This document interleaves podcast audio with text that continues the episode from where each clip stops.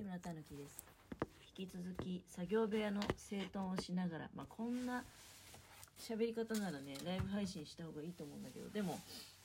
平日のこんな時間にねあのライブ配信したってただでさえ人来ない私のこのねトークの場に、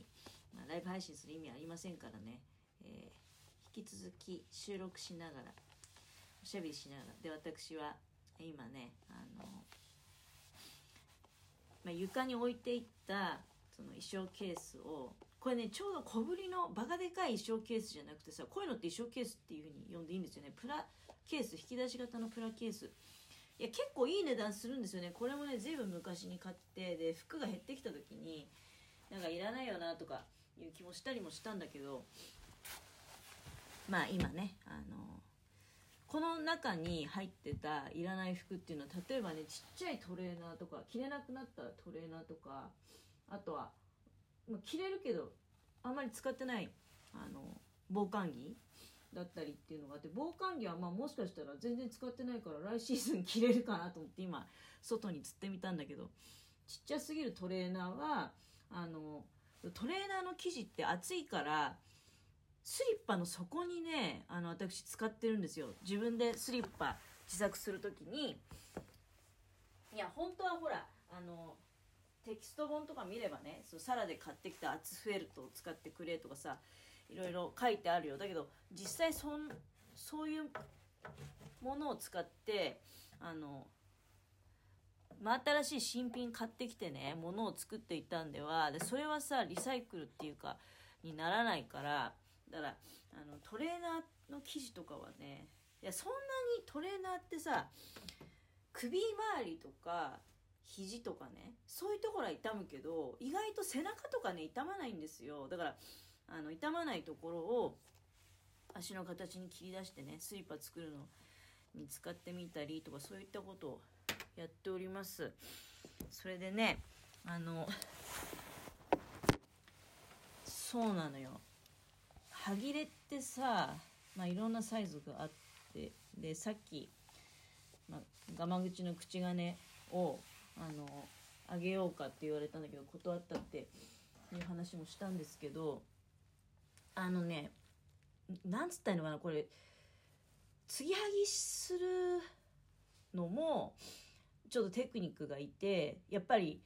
自分が作りたくないもののためにね継ぎ上げをするっていう気持ちにはどうしてもなれなくて、でこの間だから我慢口の口金くれるって言ってくれたんだけどね、なんかもらったら多分その人のために何か作んなきゃいけないなっていう気持ちも芽生えてきちゃうし、でそもそもあんまり我慢口って私好きじゃなくて、うん、だからあのまあ断ったりね。ではぎれの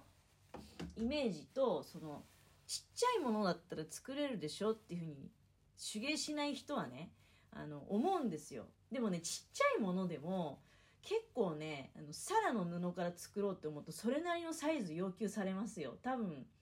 ガマ口とかだとさんじゅっセンチ四方ぐらい、あのガマ口のサイズによるんだけど小銭入れぐらいのサイズだとさんじゅっセンチ四方とかごじゅっセンチ四方ないとうーんと綺麗にね品物を仕上げていくのは私は難しいんじゃないかと思うんですけど、でそう考えた時にさんじゅっセンチ四方ごじゅっセンチ四方の布っていうとあのなかなかないもんですよ。っていうのはね洋服作る時は結構私あの、まあ、それこそ当てずっぽうで買ってくるんだけどにメーターとかさんメーターとか買ってきて、で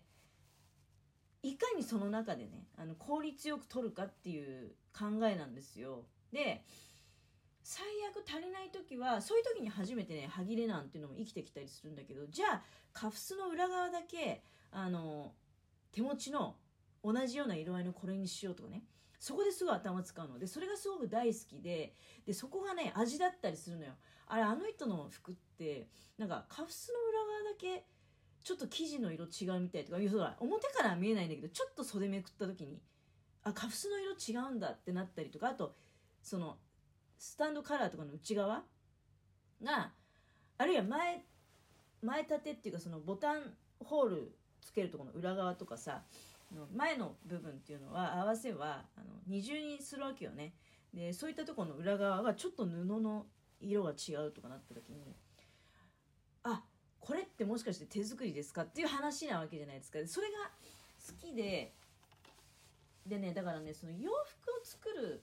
布自体で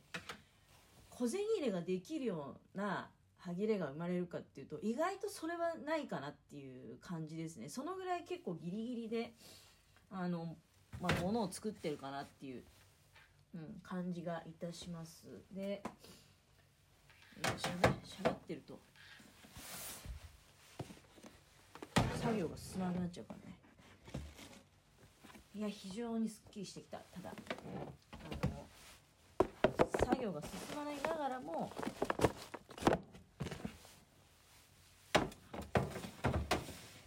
でも床がねすっごい見えてきて、めちゃめちゃいい感じ、ね、紙ゴミは紙ゴミでね、あのこの部屋でも結構紙ゴミ出るんで溜めてたりするんだけど、でまた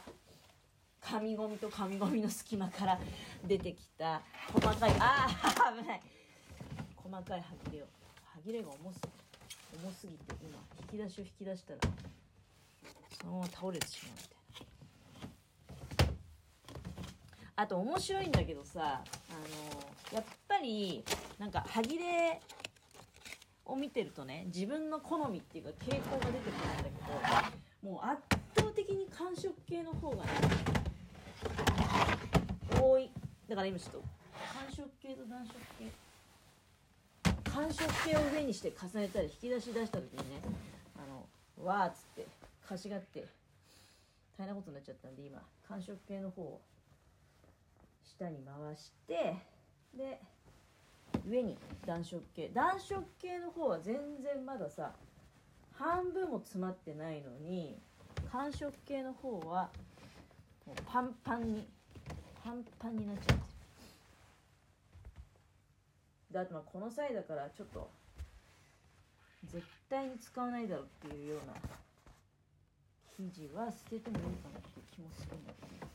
けど、まあでも基本捨てるもんってないな。本当に自分の物持ちの良すぎる感じには呆れ呆れる感じがありますけれども、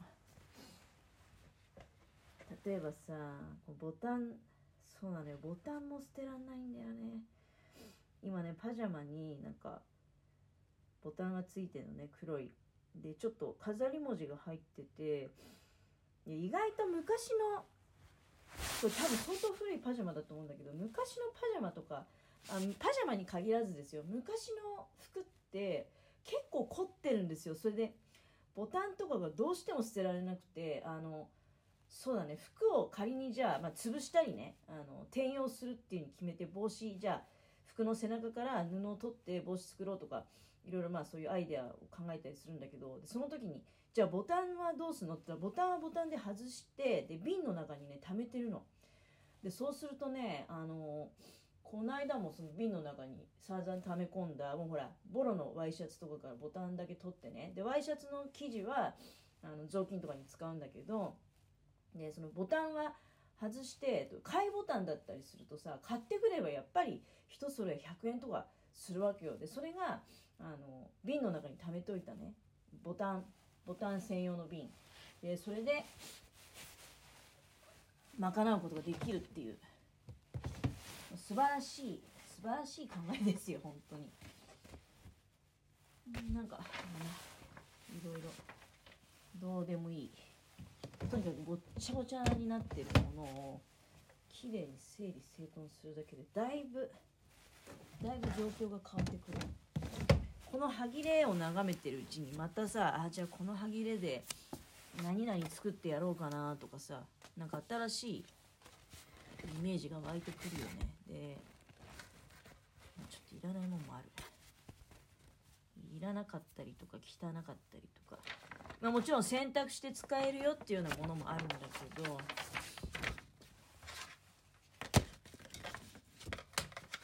あとずっと探してた定規が出てきた。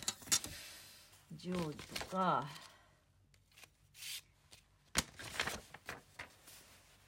こに一回ね、あのなんかヘルムット・ミューラーの